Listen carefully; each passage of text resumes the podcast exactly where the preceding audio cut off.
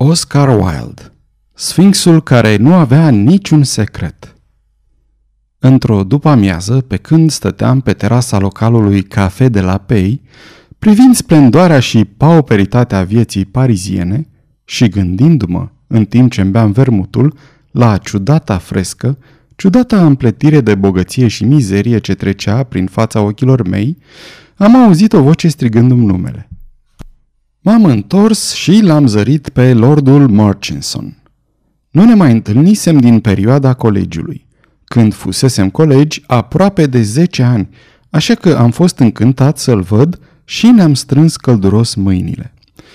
La Oxford eram prieteni buni. Îmi plăcea mult. Era extrem de frumos, inteligent și un om de onoare. Obișnuiam să zicem despre el că ar fi cel mai grozav tip dacă nu ar spune întotdeauna ce gândește, dar cred că, de fapt, îi admiram cu toții franchețea. Mi s-a părut mult schimbat. Arăta neliniștit și nedumerit, de parcă avea o îndoială în suflet. De vină nu putea fi decât scepticul modern, deoarece Murchison era cel mai stabil membru al Partidului Conservator, credea în Vechiul Testament cu tot atâta convingere cu cât credea și în Camera Lorzilor, așa că am ajuns la concluzia că e vorba de o femeie și l-am întrebat dacă se căsătorise. Nu înțeleg suficient de bine femeile, răspunse el. Dragul meu, Gerald, am replicat. Femeile sunt făcute să fie iubite, nu să fie înțelese. Nu pot să iubesc dacă nu am încredere, răspunse. Cred că e un mister în viața ta, Gerald, am exclamat. Hai, povestește-mi. Hai mai bine să facem o plimbare, răspunse. E prea multă lume aici. Nu, nu o trăsură galbenă, orice altă culoare. Uite, aceea verde închis e foarte potrivită. În câteva momente eram pe bulevard, îndreptându-ne la trap în direcția Madeleine. Unde mergem? Am zis eu. Oh, oriunde dorești, răspunse el. La restaurantul din Boa. Luăm cina acolo și o să-mi spui totul despre tine. Vreau să aud mai întâi povestea ta, am replicat. Spune-mi, ce mister ascunzi? Scoase din buzunar o cutiuță îmbrăcată în piele și în argint și mi-o dădu. Am deschis-o. Înăuntru se afla fotografia unei femei. Era înaltă, subțire, cu o expresie stranie, cu ochi mari, privirea vagă și cu părul despletit. Arăta ca o clairvoyant și era îmbrăcată în blănuri scumpe. Ce părere ai despre această figură?" zise el. Pare sinceră?" Am examinat-o cu atenție. Părea imaginea unei persoane care are un secret, dar nu puteam să-mi dau seama dacă secretul era unul bun sau unul rău. Frumusețea ei era o frumusețe alcătuită din mister, o frumusețe care, de fapt, este una psihică, nu estetică, iar zâmbetul slab ce îi juca pe buze era mult prea subtil ca să fie cu adevărat dulce.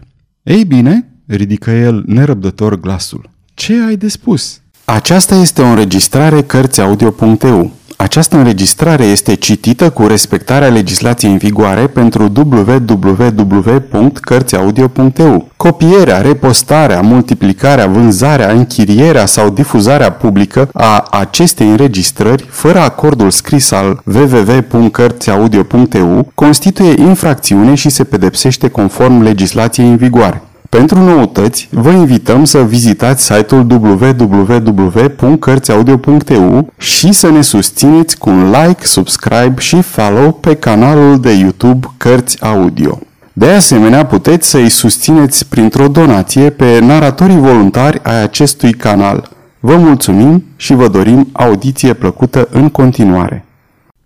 E Gioconda, în blănuri fine, am răspuns. Spune-mi totul despre ea. Nu acum, răspunse el, după cină, și începu să vorbească despre alte lucruri. Când chelnerul ne-a dus cafeaua și țigările, i-am amintit lui Gerald de promisiunea făcută. Se ridică din scaun, merse de două sau de trei ori înainte și înapoi, de-a lungul camerei, apoi, așezându-se într-un fotoliu, îmi povesti următoarele. Într-o după-amiază, zise el, mergeam pe Bond Street pe la ora cinci. Avusese loc un accident teribil de trăsuri, iar traficul era aproape oprit. Lângă trotuar se afla un cupeu mic galben cu două locuri, care, dintr-un motiv sau altul, mi-a atras atenția. În timp ce treceam pe acolo, am zărit înăuntru fața pe care ți-am arătat-o în după-amiaza aceasta. M-a fascinat pe loc. Toată noaptea aceea m-am gândit la ea și toată ziua următoare. M-am plimbat în susul și în josul acelui bulevard păcătos, așteptând cupeul galben, dar Mabel Anconu nu era de găsit, așa că am început să cred că fusese doar un vis. Cam la o săptămână după aceea luam masa la Madame de Rastel. Cina era programată la ora opt, dar la opt și un sfert încă mai așteptam în salon. În cele din urmă, servitorul a deschis larg ușa și a anunțat-o pe Lady Alroy. Era femeia pe care o căutam. Intră foarte încet, arătând ca o rază de lună în dantelă gri și, spre marea mea plăcere, mi s-a cerut să o conduc la cină. După ce am luat loc, am spus inocent: "Cred că v-am zărit cu ceva vreme în urmă pe Bond Street, Lady Alroy." S-a albit la față și mi-a răspuns cu voce foarte joasă: "Rog-vă, nu vorbiți așa tare. S-ar putea să fiți auzit." M-am simțit îngrozitor că făcusem așa o gafă chiar de la început. În concluzie, am pornit o conversație despre piesele de teatru franțuzești. Vorbea foarte puțin, întotdeauna cu vocea aceea joasă, muzicală, și părea că este teamă să nu asculte cineva discuția. M-am îndrăgostit prostește, cu pasiune, iar atmosfera indefinită de mister care o înconjura mă făcea extrem de curios. Pe când pleca, curând după terminarea cinei, am întrebat-o dacă pot să o caut, să ne mai vedem. A ezitat un moment, a privit în jur să vadă dacă nu ne aude cineva, apoi a zis: "Da, mâine la cinci fără un sfert." Am implorat-o pe Madame de Rastel să-mi spună despre ea, dar tot ce am putut afla era faptul că femeia era văduvă și avea o casă frumoasă în Park Lane.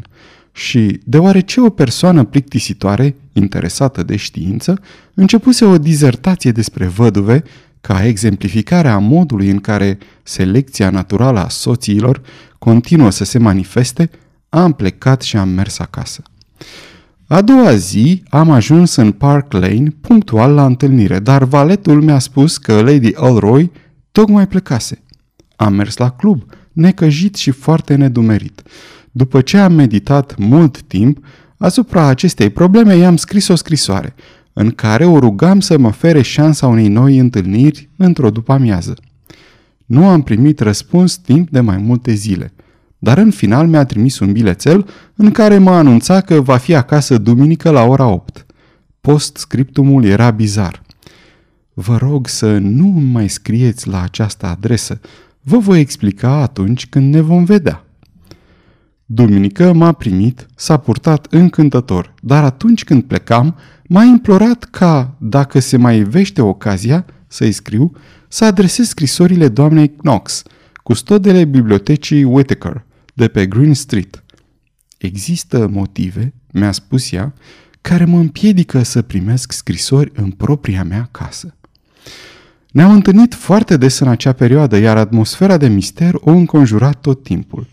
Uneori mă gândeam că este în puterea vreunui bărbat, dar părea atât de inabordabilă încât această ipoteză nu mi se părea totuși plauzibilă.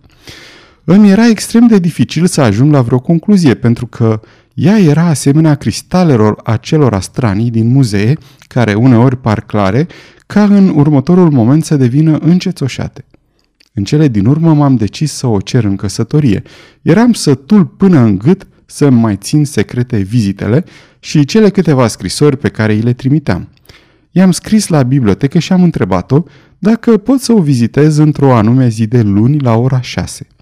Mi-a răspuns că da, iar eu, de fericire, mă simțeam în al nouălea cer. Eram complet vrăjit, dar ea, în ciuda misterului ce o înconjura, credeam atunci, tocmai din cauza lui, îmi dau seama acum. Nu, de fapt, o iubeam pe femeie în sine. Misterul mă nedumerea, mă ducea la nebunie. Oare de ce am avut șansa să dau de urma lui? "L-ai descoperit?" am strigat eu. "Mă tem că da," răspunse el. "Poți să-ți dai seama și singur dacă e așa sau nu." În ziua aceea de luni am luat prânzul cu unchiul meu și pe la ora cinci mă aflam pe strada Marylebone. Unchiul meu, cum știi, locuiește în Regent's Park. Voiam să ajung în Piccadilly, așa că am luat-o pe scurtătură printre niște străduțe sărăcăcioase. Brusc am văzut-o chiar în fața mea pe Lady Alroy. Era avoalată, să nu-i se vadă fața, și mergea foarte repede. Când a ajuns la ultima casă de pe stradă, a urcat scările, a scos cheia și a intrat.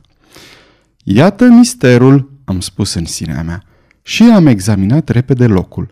Părea o casă cu camere de închiriat. Pe pragul ușii se afla o batistă pe care o pierduse iubita mea. Am luat-o și am pus-o în buzunar. Apoi am început să mă gândesc în ce mod să acționez. Ajungând la concluzia că nu aveam niciun drept să o spionez, am mers mai departe spre club. La șase am sunat la ea la ușă. Am găsit-o întinsă pe sofa, într-un costum pentru ceai, pe care îl purta adesea. Era de culoare argintie cu o cheutoare din piatra lunii. Arăta foarte frumoasă. "Mă bucur așa de mult să te văd," zise ea. "Nu am ieșit din casă toată ziua." Am privit-o fix, plin de uimire, și am scos din buzunar batista, apoi i-am întins-o. "Ați pierdut asta pe Canmore Street, în această după-amiază, Lady Alroy," i-am spus foarte calm. M-a privit foarte speriată, dar nu a schițat niciun gest. Nu a luat batista. "Ce făceați acolo?" am întrebat. "Ce drept aveți să-mi puneți astfel de întrebări?" răspunse ea. "Dreptul pe care mi-l dă iubirea pe care vă port," am replicat. "Am venit aici să vă cer de soție." Și-a ascuns fața în palme și a izbucnit în lacrimi. "Trebuie să-mi spuneți," am continuat. S-a ridicat și, privindu-mă drept în față, zise: "Lord Marginson, nu am făcut nimic, nu am ce să vă spun." "Ați fost la o întâlnire cu cineva," am strigat. "Acesta este misterul dumneavoastră." "Nu, nu m-am întâlnit cu nimeni." "Nu puteți să-mi spuneți adevărul?" am exclamat. "Vi l-am spus," replică ea. Eram nebun, dement. Nu știu ce am zis, dar i-am spus lucruri îngrozitoare. În final am plecat. A doua zi mi-a scris o scrisoare. I-am trimis-o înapoi nedesfăcută și am plecat în Norvegia împreună cu Alan Colville. După o lună, când m-am întors, primul lucru pe care l-am văzut în Morning Post a fost vestea morții Lady Alroy. Răcise, în timp ce se afla la operă. Apoi făcuse congestie la plămâni și în cinci zile murise. M-am închis în casă și nu am mai vrut să văd pe nimeni. O iubisem atât de mult, o iubisem nebunește. Doamne sfinte, cât de mult o iubisem pe acea femeie! "Ai mers pe strada aceea să vezi casa în care o zărise și intrând?" am întrebat. "Da," mi-a răspuns. "Într-o zi am mers pe Camera Street. Nu puteam să mă abțin, eram torturat de îndoială. Am ciocănit la ușă și mi-a deschis o femeie respectabilă. Am întrebat-o dacă are camere de închiriat. "Ei bine, domnule," mi-a răspuns, "teoretic, saloanele le-am închiriate, dar nu am mai văzut-o pe doamnă de trei luni și deoarece a întârziat cu plata chiriei, puteți să le închiriați dumneavoastră." "Aceasta este doamna?" am spus arătându-i fotografia. "Chiar dânsa este!" exclamă ea. "Și când se întoarce, domnule?" "Este moartă," am replicat. "O, domnule, sper că nu e așa," zise femeia. "Era cea mai bună chiriașa mea. Îmi plătea trei guinee pe săptămână numai ca să vină și să stea aici din când în când." "Se întâlnea cu cineva aici?" am întrebat. "Dar femeia m-a asigurat că nu se întâmplase așa ceva. Venea întotdeauna singură și nu se întâlnea cu nimeni." "Atunci ce Dumnezeu făcea aici?" am strigat. "Stătea pur și simplu în salon, domnule, citea cărți și uneori servea ceaiul," mi-a răspuns femeia. Nu știam ce să spun, așa că i-am dat femeii un sovereign și am plecat. "Ei bine, tu ce crezi că înseamnă toate acestea? Oare femeia spunea adevărul?" "Eu cred că da." "Și atunci, de ce mergea acolo Lady Alroy?" "Dragul meu Gerald," i-am răspuns, "Lady Alroy era pur și simplu o femeie cu mania misterelor. a închiriat acea cameră doar din plăcerea de a merge acolo voalată, imaginându-și că e o eroină de roman. Avea o pasiune pentru secrete, dar ea însăși era un sfinx care nu avea niciun secret. Chiar crezi asta? Sunt sigur de asta, am replicat. Scoase caseta, o deschise și îi privi fotografia. Mă întreb, spuse el în cele din urmă. Sfârșit.